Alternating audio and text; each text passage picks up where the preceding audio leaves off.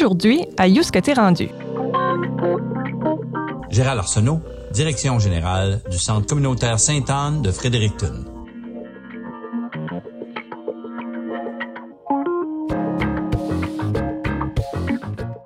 Enseignant, arbitre de badminton, humoriste, militant acadien, Gérald Arsenault s'est porté de nombreux chapeaux. Au début des années 90, il s'est fait connaître du public acadien aux côtés d'Éric Thériault dans le duo comique L'Ensemble Vide. Sur une toute autre scène, il a été arbitre lors de grands matchs internationaux de badminton, entre autres lors des Jeux olympiques de Rio et plus récemment à Tokyo. Rejoignons dans les studios de Kodiak FM Marc-André Leblanc en compagnie de Gérald Arsenault.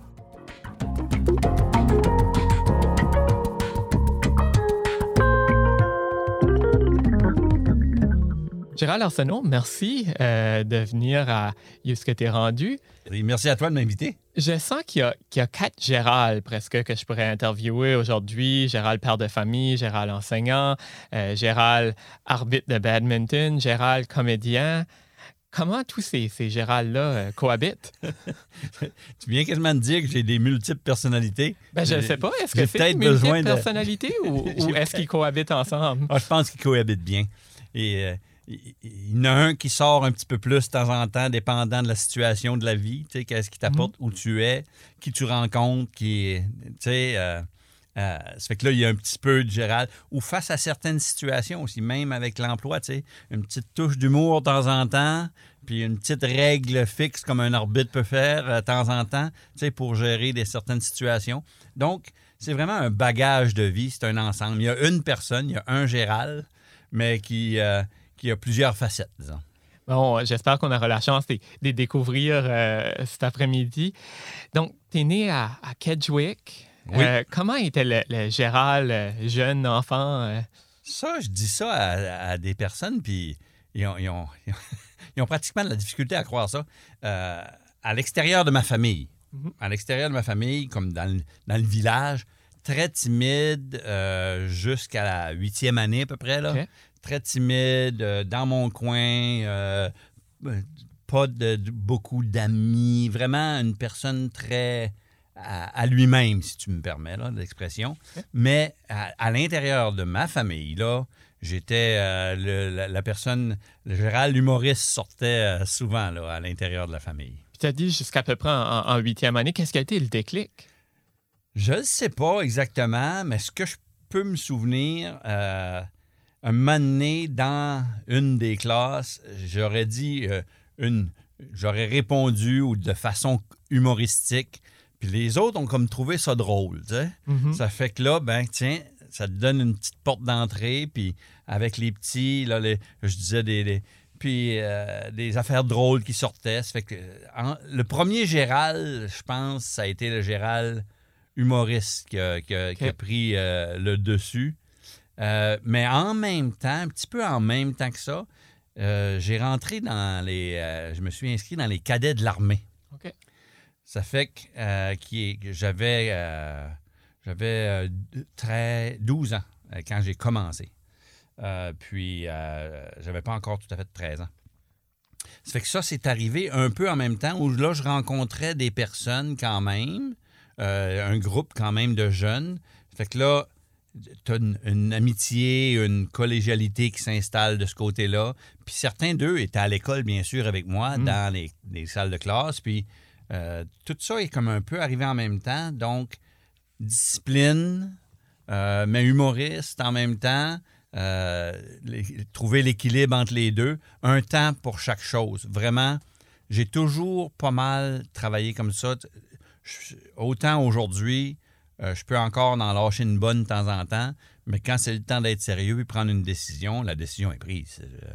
Puis ça ne veut pas dire qu'un va sans l'autre. Mm-hmm. En humour, tu dois être sérieux dans ton travail, puis avoir un peu d'humour dans le milieu de travail, euh, je veux dire, ça aide à passer la journée. Certainement.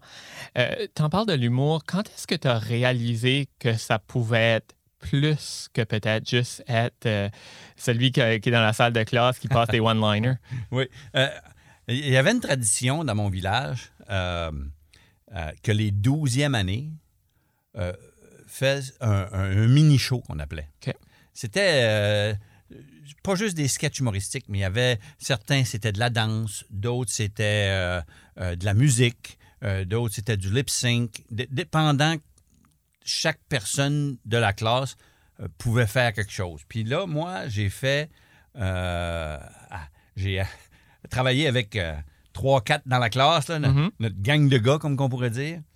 Puis on a monté des sketchs. On a fait des sketchs. Certains qu'on a juste euh, repris des sketchs qui existaient d'humoristes euh, qu'on pouvait connaître dans ce temps-là, mais certains que nous-mêmes, on a bâtis. Euh, puis j'ai aimé cette expérience-là.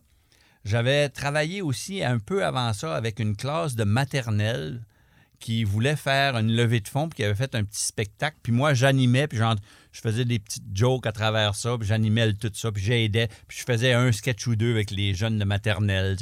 mais ça, j'étais en 11e année. Puis en 12e année, il y a eu notre mini-show. Puis euh, c'est là vraiment que j'ai découvert que j'aimais ça. Cette, Mhm. Euh, cette adrénaline-là, cette, cette énergie-là que tu as sur scène, que le public te donne, ça, c'est, c'est, c'est- c'est comme une drogue, on va dire. Tu sais, quand tu le fais, t'aimes cette, cette énergie-là. Puis, euh, peu de temps après ça, je suis à, à l'université, puis là, j'ai euh, l'impro est embarqué. Mhm. Après ça, Éric Thériault, mon, mon comparse d'humour, à un moment donné, en 80, en 89, euh, le Festival Western de Saint-Quentin, moi je suis de Kedgewick, mais Saint-Quentin est juste à côté. Ça. Éric est de Saint-Quentin. Puis le festival a approché Éric pour faire une soirée d'humour, de talents qu'on disait locaux. Donc, euh, lui, il dit Ah, je connais Gérald à Kedgewick, un autre gars à Saint-Martin à côté, puis on s'est ramassé, euh, on était cinq en fin de compte. Puis on a monté un spectacle d'humour. Mais moi et Eric, on arrivait à ce spectacle-là avec des numéros originaux. Tandis que les trois autres qui étaient là, euh, il y en a un qui a fait un- une partie d'Oncle Georges, un autre faisait du Ian Tremblay. euh, comme- ouais, les classiques, des euh, classiques québécois. que- ouais. ouais. Puis, mais moi et Eric, on, on, on a vu qu'on travaillait bien ensemble, qu'on avait cette chimie-là entre moi et lui aussi, qui s'est installée très rapidement parce qu'on a Mhm. monté ce spectacle-là d'une heure et demie à, à l'intérieur d'une semaine. Wow. Mais moi, tu vois, ça fait longtemps que j'accumulais des idées. Eric, la même chose. On a marié certaines affaires. Puis là, tout d'un coup, on a monté un spectacle d'une heure et demie. Puis là, moi et Eric, ça fonctionnait bien, comme je t'ai dit plus tôt. Puis on a juste continué à faire ça. On a, puis là, tout d'un coup, oh, on a dit, eh, ça va nous prendre un nom parce qu'il y avait, dans le temps, il y avait des auditions juste pour rire. D'accord, ouais, là, on parle de 1992 à peu près, 92, si ma recherche est bonne. Oui, oui. Puis on avait, avant ça, on l'avait essayé. Euh, L'année avant. Ouais. Euh, ou deux ans avant, parce que je pense qu'il venait pas tous les années, en tout cas, la fois précédente. Voilà. On l'avait euh, essayé, puis on a dépassé notre temps. Voilà où on était notre problème. Puis on a fait quelque chose un peu individuel, mais qui se mariait au milieu, puis un commençait, l'autre terminait. C'était, c'était, c'était un bon sketch qu'on a travaillé, puis on a refait à- par après d'une autre façon.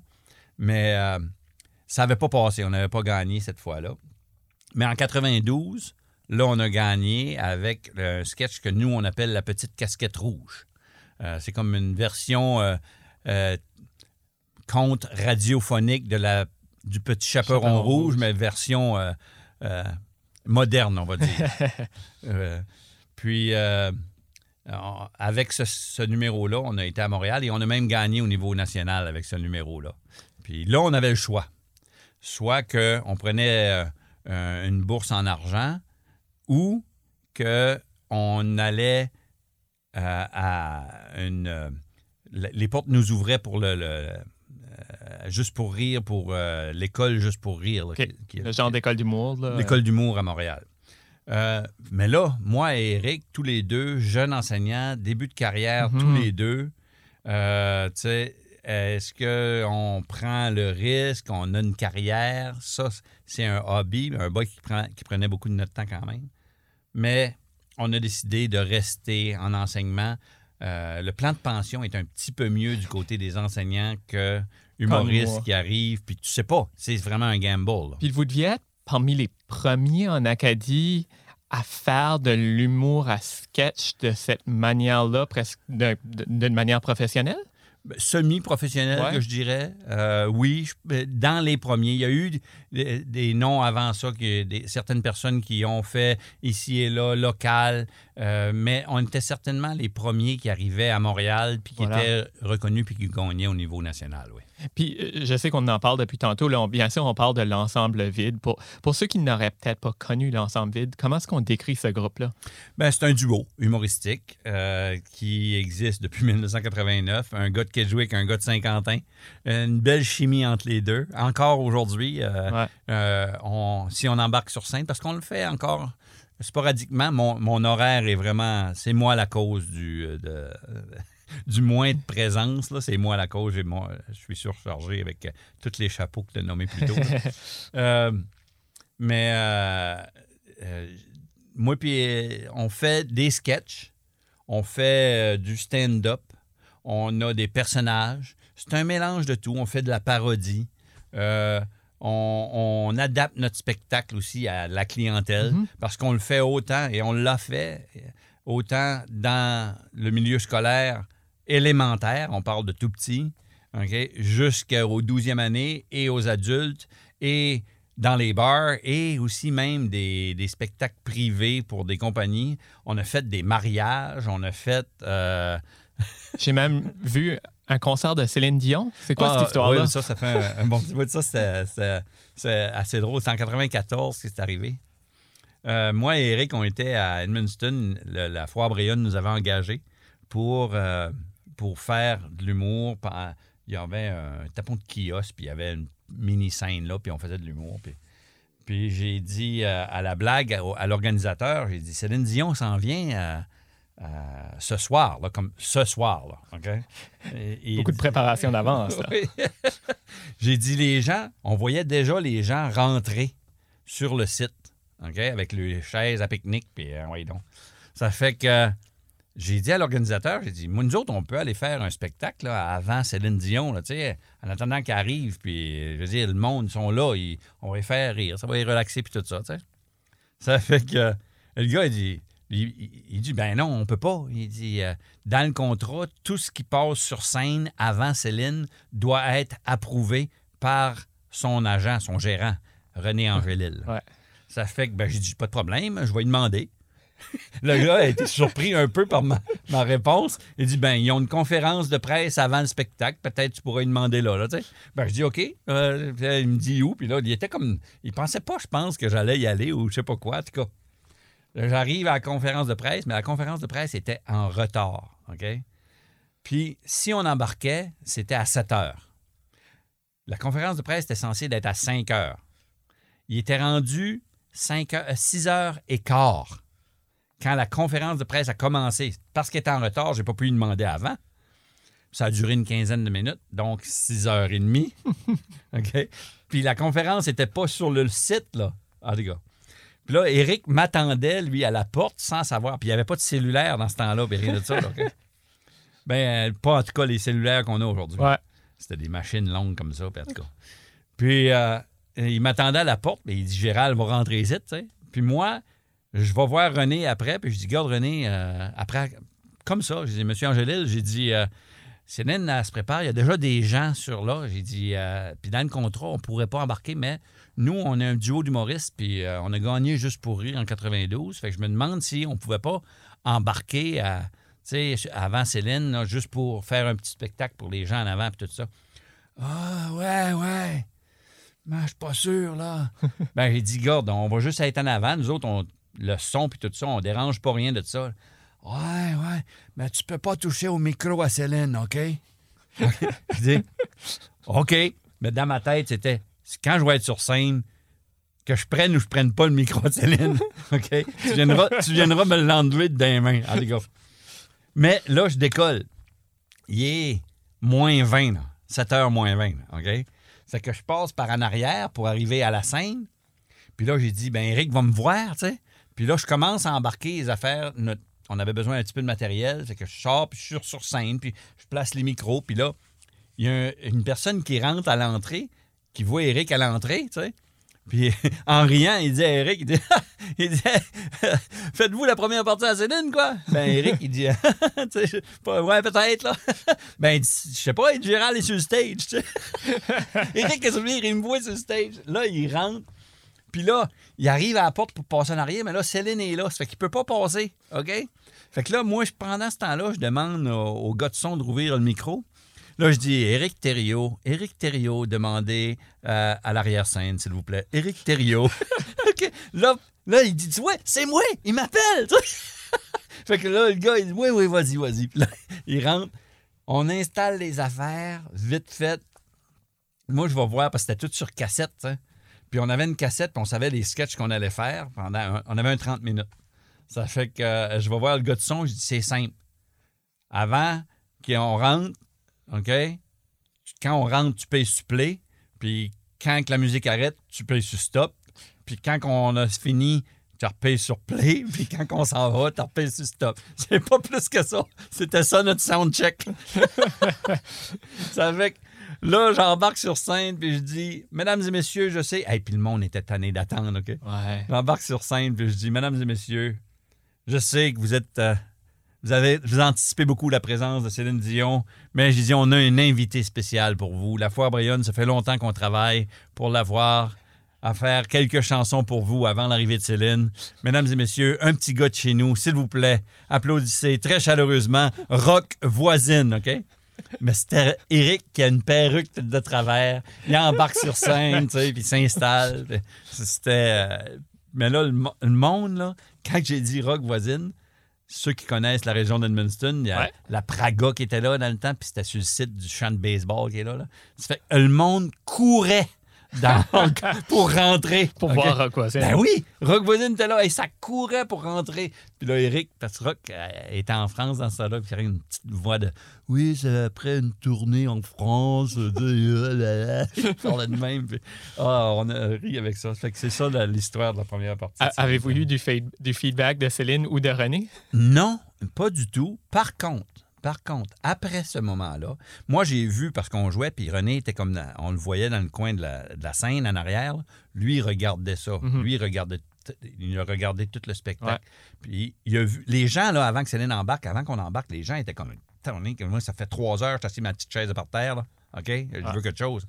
Puis l'humour a comme relaxé tout le monde. Ça a ri, ça a relaxé. Tu sais, Céline est embarquée, tout était beau. hein? Ouais. Mais après ce moment-là, les spectacles que Céline a fait pendant des années des années, c'est des humoristes qui ont rouvert, qui ont fait sa première partie. Ben, j'allais dire, me semble que je me rappelle d'avoir vu ça. Donc, euh, tu Après confirmes ce qu'est-ce que j'allais justement dire? Après ce moment-là, c'est des humoristes. On n'a pas eu de crédit de ça. On n'a pas été ceux qui ont été en tournée avec elle non plus. Ouais. Puis je vais te dire qu'est-ce que j'ai eu comme salaire, qu'est-ce qu'est-ce que était la paye à moi et Eric pour avoir fait ça? Tu le devineras jamais, ça fait que je vais te le dire. Une coupe de bière?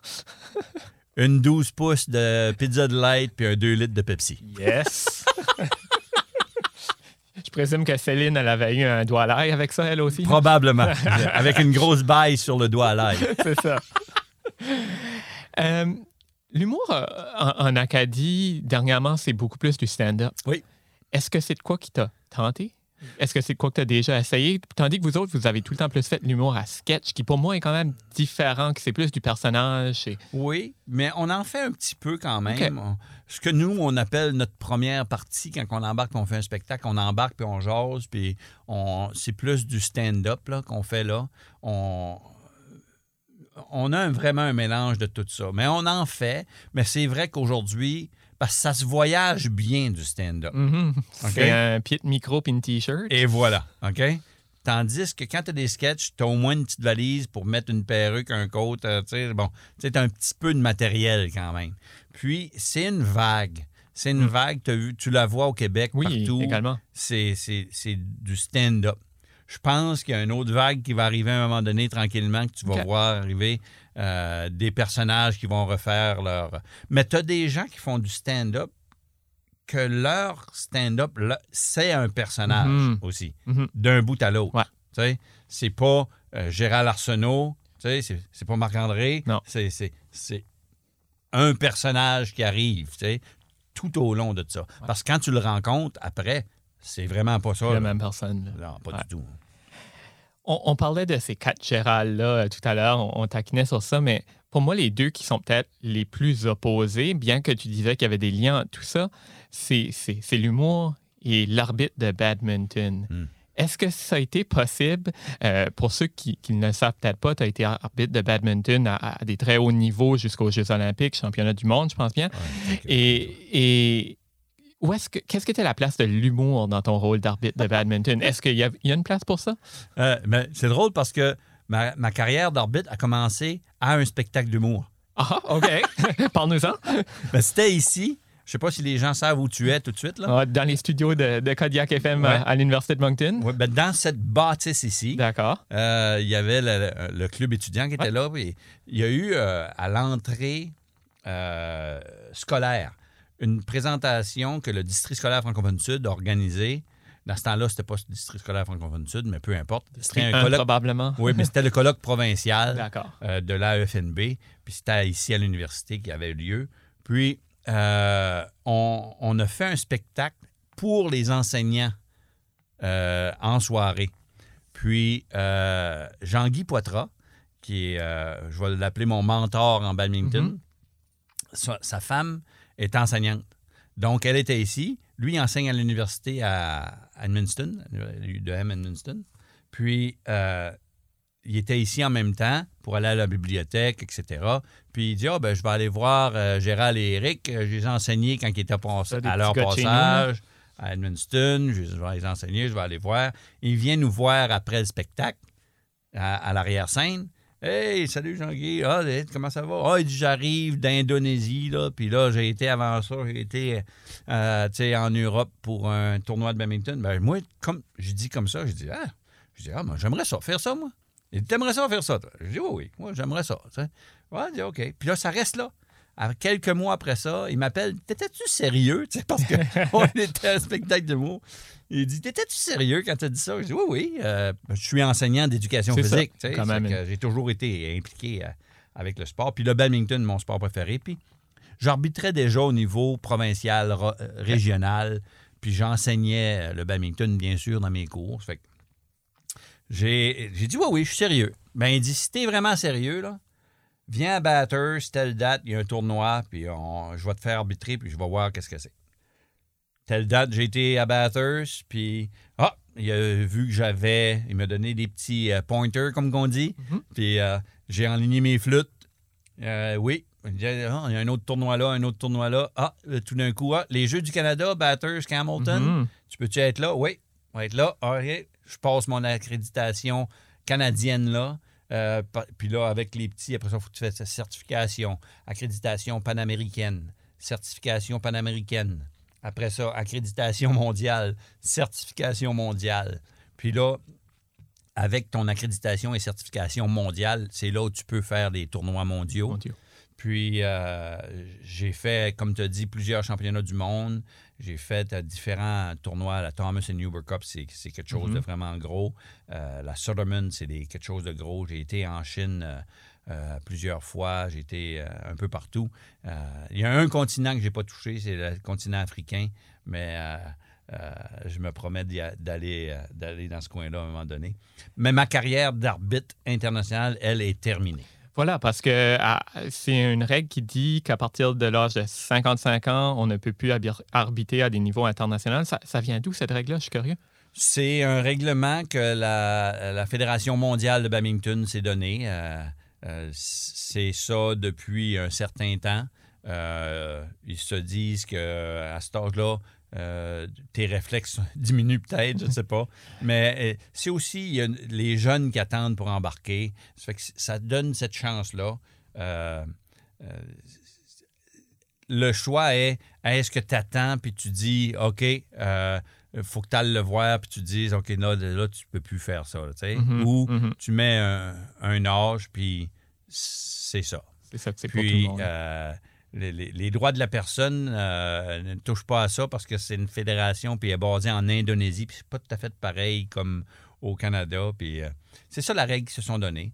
Euh, mais je peux rester, bien sûr, impliqué avec le badminton comme arbitre. au niveau panaméricain D'accord. et au niveau canadien. Le juste faire? Pardon? Tu prévois le faire? Euh, je le fais déjà, je le fais D'accord, encore. oui.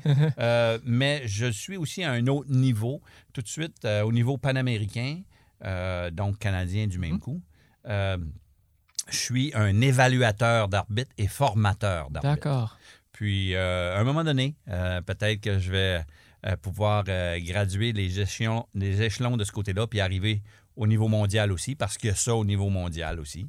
Ça fait que ça, c'est quelque chose qui m'intéresse aussi. Ça fait OK. que là, je suis dans cette branche-là de ma carrière de badminton, formation et évaluation d'arbitre. Ça peut demander combien de temps? Parce que si c'est une carrière, on ne doit pas faire de l'argent avec ça. Ça doit pas être un job à temps plein. Là. Non, Ben, c'est pas non seulement une job à plein temps, mais à plein, à plein temps, mais c'est une job bénévole. wow. C'est il y a tous les tournois où j'ai été, la- l'arbitre au badminton n'est pas payé. Hmm. Alors mon, mon garçon euh, Félix arbitrait une game à un moment donné euh, de soccer, Le soccer, oui. euh, à, à, à Quispam 6.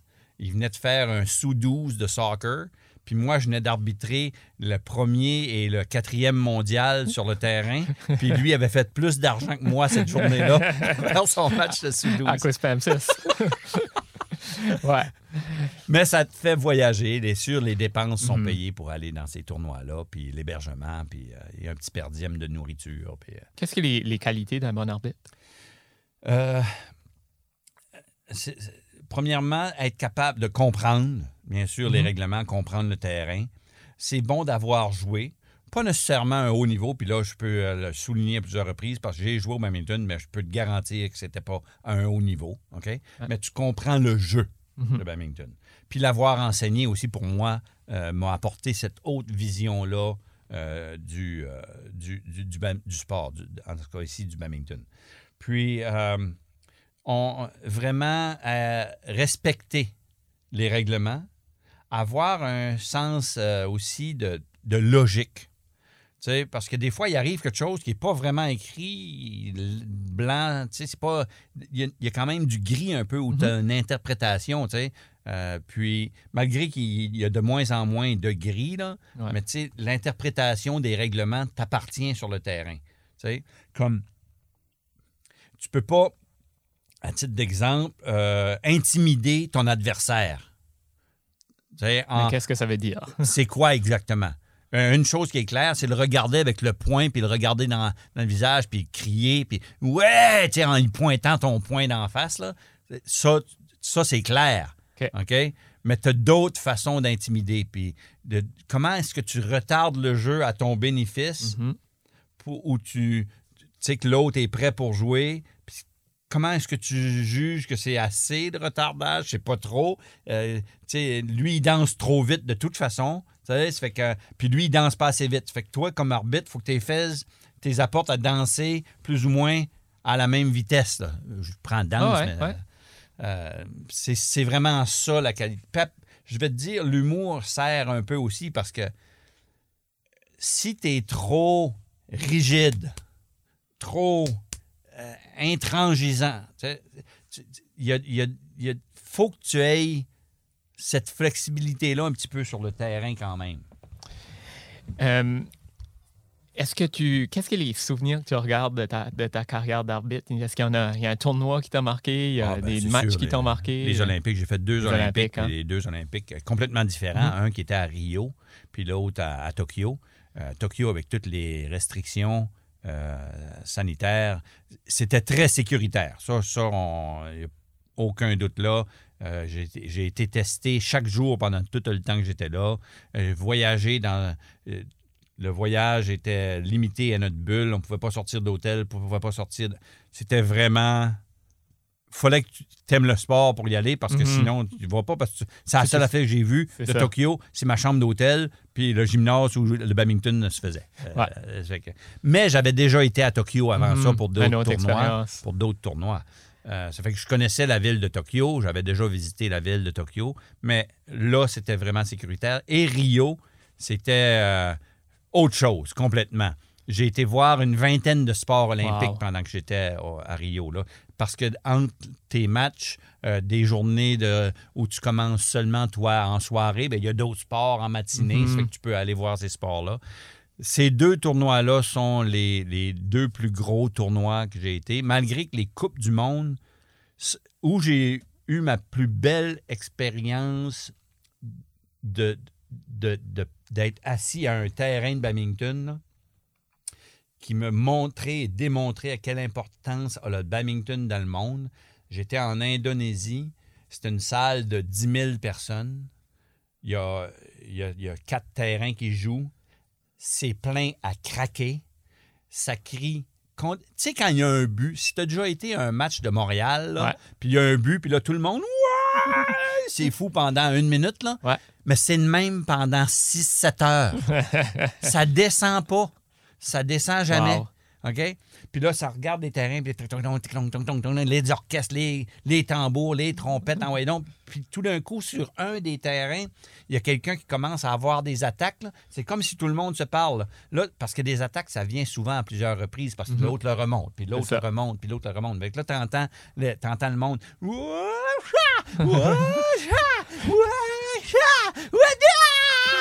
Là. C'est- C'est euh, c'est comme hallucinant. Hallucinant. 10 000. Moi, j'ai une voix qui porte. Mhm. Les joueurs, puis j'ai un micro en plus. Les joueurs t'entendent pas sur le terrain. Wow. C'est comme ça tout le temps. C'est que les joueurs regardent l'arbitre. Ah, OK, je peux jouer. OK. OK. Il, y a, il y a eu une pénalité. Oui, oui. Là, tu fais des signes à moitié. Comme arbitre, euh, ben, le badminton est un des sports que la technologie prend de plus en plus de place. Oui. Comment, comment on voit ça? Euh, on voit ça d'un bon œil. On Ouais. voit ça d'un bon œil. C'est sûr, l'équipement, juste la raquette aujourd'hui, moi, quand j'ai commencé à jouer, Mhm. la raquette pesait, euh, c'était épouvantable quand, quand tu compares aujourd'hui et là. là. Euh, une chose, le volant, la vitesse du volant, tu sais que le, le badminton, c'est le sport où l'objet le bouge le plus vite. Vite, c'est ça. Tu sais, aux Olympiques, euh, régulièrement, tu as des attaques. euh, ben, aux Olympiques, parce que c'est le dernier tournoi que j'ai été, là, mais tous les tournois mondiaux, Mhm. etc., là, très régulièrement, tu as des attaques au-delà de 400 km/h. Euh, c'est- ça rentre au poste, comme dirait l'autre. Ouais. Puis, euh, la technologie arrive aussi euh, euh, bientôt, euh, nous arrive avec tout de suite, tout de suite, elle est là avec les, les lignes. Les lignes, c'est ça. Tu as les juges de ligne qui sont encore là, mais le joueur a le droit de demander, euh, il fait des, des challenges des, euh, sur l'appel en question. Quelque chose qu'on voyait beaucoup plus au tennis, que je pense que Puis ça- c'est exactement la la, même technologie. exactement la même technologie. Mais là, tout, d'un- tout de suite, il y a de, plein de caméras sur chaque ligne. Mhm. Mais je parlais avec les techniciens qui s'occupent de ça, puis ils sont en train de développer plutôt un. Ce serait vraiment une caméra par terrain qui, qui, qui suivrait le volant tout le temps. Hmm. Ce serait le volant puis qui, qui serait suivi. Puis ils cherchent à comment. Le problème avec le volant, c'est qu'il n'est pas rond. Hmm. Ils utilisent cette technologie-là tout de suite avec euh, le, le soccer, que les caméras suivent le ballon, Ouais. avec le tennis aussi qui suit la balle. Mais parce que le volant a cette forme complètement différente, la technologie ne peut pas adapter ça tout de suite. C'est ce qu'ils m'ont dit. Euh, c'est ça, je ne suis pas le technicien qui pourrait répondre à... Mais on voit que ça s'en vient. Mhm. Puis peut-être un jour aussi, parce que au, au badminton, tu as l'arbitre et tu as le juge de service. Parce que le service doit être fait de façon légale. Mhm. Tu veux pas, parce que tu veux pas arriver puis à lancer le volant comme ça puis attaquer tout de suite à ton adversaire. là. T'as une- tu peux, faut que le volant soit en montant. Donc, pour qu'il soit en montant, tu dois servir assez bas. Euh, donc, il y a toute une série de règlements. Puis, il y a une autre personne, un autre arbitre qui surveille juste le service. Puis, euh, peut-être que cette personne-là, dans 5, 10 ans, ne sera plus là. Ce sera sera plus là. Wow. des détecteurs Mhm. de quelque chose qui vont détecter la, la hauteur de la frappe, etc. Parlons de l'enseignement. Oui. Euh, ça, ça vient d'où ce désir de vouloir enseigner? Je ne sais pas si c'est le désir de, vouloir enseigner. Euh, oui, c'est le désir de vouloir enseigner Mhm. parce que j'adore, j'adore enseigner, j'adore. Puis je pense a commencé dans les cadets. Je t'avais parlé que j'étais dans les cadets parce que dans les cadets, tu apprends des cours, mais après ça, quand tu deviens un cadet leader, un leader cadet, euh, c'est à ton tour de donner, enseigner aux jeunes qui arrivent. Puis là, j'ai commencé, peut-être c'est là que j'ai commencé. Et après ça, quand j'ai gradué du secondaire, moi, j'ai pas été à l'université tout de suite. J'ai pris deux ans. Puis dans ces deux années-là, j'ai fait de la suppléance à l'école. Puis j'ai eu la piqûre de l'enseignement. Puis je faisais la suppléance surtout en éducation physique. Ça fait que c'est pour ça que j'ai rentré en éducation physique. Mais peut-être que euh, c'est plus mon désir d'avoir une audience comme artiste, comme humoriste, parce que je faisais déjà de l'humour. Ça. fait que là, tu as un groupe en avant de toi qui est là, puis tu dois performer comme enseignant aussi. Mm. Euh, tu, te, rappelles, si tu étais dans une classe puis le prof est pas euh, très bon à la performance, ben euh, tu décroches. Ça fait qu'il faut quand même que tu aies cette, cette habileté-là de garder une attention. puis ça, c'est, il y a des, des, gens qui l'ont naturellement. Puis je dis pas que c'est ça que je suis, mais je pense que je peux faire un message, puis je garde l'attention quand j'ai, puis tu rajoutes un petit peu d'humour, puis mhm. un petit peu d'affaires, puis il faut que tu sois prêt à... Tu sais où tu veux terminer. Tu sais qu'est-ce que tu veux enseigner. Ça, c'est le punch. OK? C'est le punch de ta joke. OK? Puis, mais pour te rendre au punch, il y a toutes sortes de, de chemins différents. Puis tu peux avoir une ligne bien droite, mais si je te compte une joke, puis je te dis, hey, c'était une fois deux gars, puis euh, ouais, l'autre a tombé dedans. OK? Mais si tu vas chercher toutes les à côté, puis tes apports, puis tu décores, puis tu cette. Tu prépares ton punch, mais c'est la même affaire en enseignement un peu, tu sais. Ça fait que c'est peut-être ça. Les deux s'attachent très bien. Puis le côté disciplinaire que j'avais dans les cadets, mm-hmm. tu as quand même ça comme enseignant ah aussi. Tu as, des, tu as toute une série de, règles ou de directives à suivre. c'est peut-être ça. Mais euh, enseigner, quand, quand tu as un jeune, tout d'un coup, qui vient d'apprendre quelque chose, là, regardez cette émotion-là du jeune, mm-hmm. qui finalement, il réussit. C'est aussi simple que, je peux te donner un exemple que la majorité des, des adultes qui ont des enfants vont reconnaître, c'est apprendre à conduire la bicyclette à ton jeune, tu sais. Ouais. T'en as mal dans le dos parce que t'es penché, puis tu cherches toutes sortes de façons, puis tu, sais, tu le guides, tu le tiens, tu, tu, tu essayes de l'aider le plus possible, puis tout d'un coup, il l'a. Puis quand il l'a, la fierté qu'il a sur le visage, là, ben toi, tu l'as aussi, hein? Tu l'as aussi comme parent. Mais comme un enseignant, c'est la même chose. Ça fait que moi, je renouvelais cette fierté-là à tous les jours, pratiquement qu'il y avait un jeune qui, tout d'un coup, pouvait réussir à faire quelque chose qu'il ne pouvait pas la veille, qui pouvait maintenant reconnaître, pouvait lire, qui pouvait... C'est... Tu es en train de développer un, adulte. C'est ça à chaque fois. Tu ne développes pas qu'un adulte, tu développes une société. L'enseignant a le plus grand pouvoir dans une société. Hmm. L'éducation, c'est la plus grande force. C'est pour ça que dans des sociétés répressives, il n'y a pas d'éducation. Il essaye de la diminuer. Puis l'enseignement a un rôle tout à fait particulier, bien sûr, en milieu minoritaire. Euh, tu as été à la tête de l'Association euh, francophone des enseignants du Nouveau-Brunswick. Ça, vient d'où de ce désir-là de, prendre un leadership?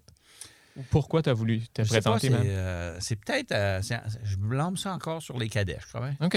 Euh, non, mais j'ai cette volonté-là. moi, j'aime que ça bouge. J'aime inventer. J'aime créer. J'aime avoir des initiatives qui vont de l'avant. Fait que quand tu es enseignant, tu fais ça dans ta classe. Enseignant d'éducation physique, moi, j'avais des journées thèmes, tu sais, tu as toutes sortes de choses qui se passent. Puis j'allais dans les réunions euh, d'associations, d'unions. Puis euh, moi, tu sais, euh, j'aurais besoin d'une proposition. Est-ce que quelqu'un veut proposer? Tu as déjà assisté à plusieurs réunions. Puis là, c'est comme tout le monde. T'attends, c'est qui, qui... Non, non, moi, j'ai... OK, tu vas proposer, allons-y. Puis si elle n'est pas acceptée, ben on la jettera et on va continuer, tu sais, mm-hmm. mais mais là, tout le monde se regarde des fois. Tu sais qu'est-ce que c'est dans les réunions? qu'est-ce qu'il va la proposer, celle-là? Mais non, go! ça fait que je trouvais, parce que je voulais que ça avance, peut-être que là, j'ai dit, OK, ben, je vais m'essayer comme président. Puis là, j'étais président de mon cercle. Ça fait que là, ça bougeait dans mon cercle. Puis là, j'ai dit, ah ben, pourquoi pas au niveau provincial? Pourquoi pas? Fait que là, je m'ai essayé, puis j'ai rentré au niveau provincial euh, comme président de l'association.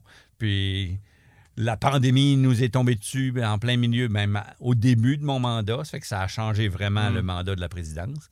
Mais il a fallu quand même travailler d'une différente façon, puis avoir toutes les qu'est-ce qui, qui, qui nous est arrivé du gouvernement pour faire sûr que les enseignants soient soient pas oubliés dans toute cette, euh, Mhm. cette euh, euh, ce problème mathématique là. Hein? Ouais. Qui, qui malheureusement se continue, j'oserais dire. Il y a Oui.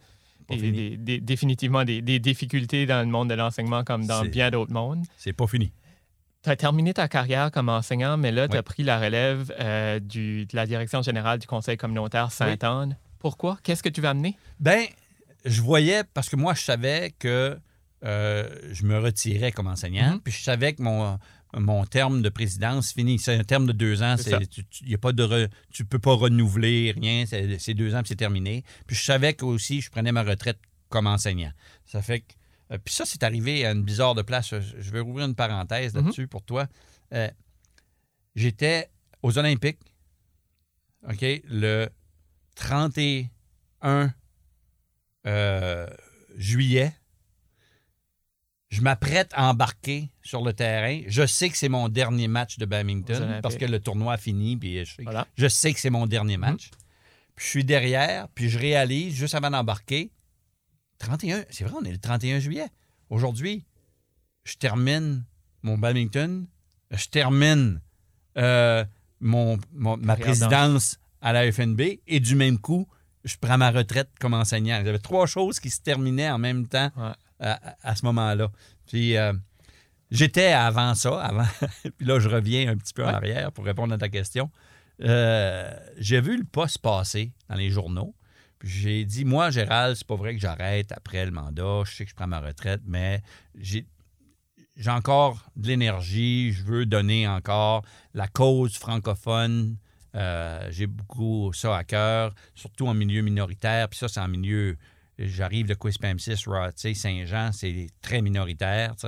J'ai passé euh, près de 30 ans là. Ça fait que j'ai dit, ah, je vais m'essayer.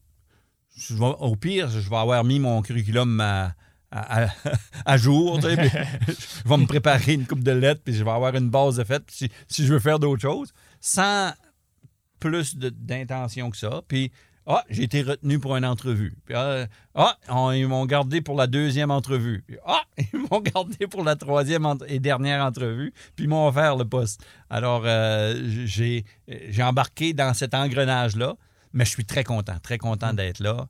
C'est, euh, il y a des beaux défis. Euh, tu as une grosse, c'est une grosse structure quand même. Tu as deux écoles, deux écoles plus un centre communautaire, toutes attachées ensemble. Mhm. Donc, c'est une assez grosse infrastructure. Puis, euh, euh, animer toute la francophonie du Grand Fredericton, c'est un beau défi. Puis, euh, je suis allumé par ce défi-là. Euh, puis j'ai une belle équipe aussi que je peux travailler avec. Il nous manque d'ailleurs, il y a un poste d'affiché, vous pouvez appliquer là, tout de suite. Euh, mais euh, pour compléter l'équipe, bien sûr. Puis euh, je pense, mais là, la pandémie nous aide pas à faire toutes sortes d'activités. Mais je pense qu'on s'en vient vers la fin. On s'en vient vers la fin. Euh, si tout le monde est vacciné, peut participer maintenant euh, à différentes activités. Puis on s'en vient tranquillement. On a parlé de beaucoup de choses. Dans tout ça, est-ce qu'il y a des regrets?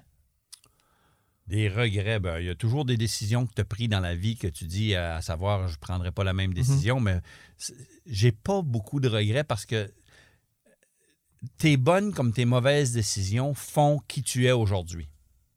OK? Puis tu apprends de ça. Si tu fais une erreur, puis tu changes pas, puis tu refais la même erreur, là, il y a quelque chose à dire de cette personne-là. puis si elle a refait la même erreur une troisième fois, ben là, tu as vraiment quelque chose à dire de cette personne-là. Mais tu apprends avec ça. Mhm. Est-ce que j'ai des regrets? Non, mais il y a des choses que je ne ferais plus. Puis il y a des choses que je ferais différemment, mais je ne voudrais pas les changer parce que ça a fait qui je suis aujourd'hui. Puis je suis bien dans qui je suis aujourd'hui. De qu'est-ce que tu es le plus fier dans qui tu es maintenant? Dans qui je suis euh, le plus fier, euh, père. Père. ça, tous, Parle-nous-en. ceux, par- par- tous ceux qui ont des enfants, c'est Ouais. ça. Je suis certain que ça va être ça leur réponse. Ça devrait être ça leur réponse. Ouais. Euh, non, c'est de voir son enfant grandir, de voir son enfant se donner des objectifs, puis de voir qu'il est sur le chemin d'accomplir des objectifs, puis qu'il s'en donne des nouveaux. Sais, puis ça, c'est une fierté. Euh, Que ton, que ton enfant s'en aille, euh, je sais pas, que son rêve, c'est de traverser, euh, je sais pas moi, l'Atlantique en, en bateau, puis tu vois qu'il s'en va dans cet objectif-là, mais tu es fier parce qu'il s'est donné des objectifs, premièrement, Mhm. puis qu'il s'en va, puis qu'il les atteint. Ça, c'est une grande fierté. tu sais. Ça peut, peu importe les objectifs. Bien sûr, on demande des objectifs. euh, si son objectif est dans, du côté négatif, mais là, c'est une autre histoire. là, mais Oui. Tu comprends ce que je veux Ben, dire? le, le rôle de père a encore sa place. Oui, oui, oui, oui. Ouais. Puis ça, ça, c'est. Ça, c'est quelque chose que certainement qui est aucunement du, du côté des regrets. Non, non, non. Ça, c'est vraiment euh, la chose dont je suis le plus fier. Qu'est-ce que qu'est-ce qu'on qu'on te souhaite pour les prochaines années? pour- Ah, la santé. Ouais. Euh, euh, la santé, avec la santé, tu as l'énergie qui arrive, la- la- les choses arrivent euh, avec toi.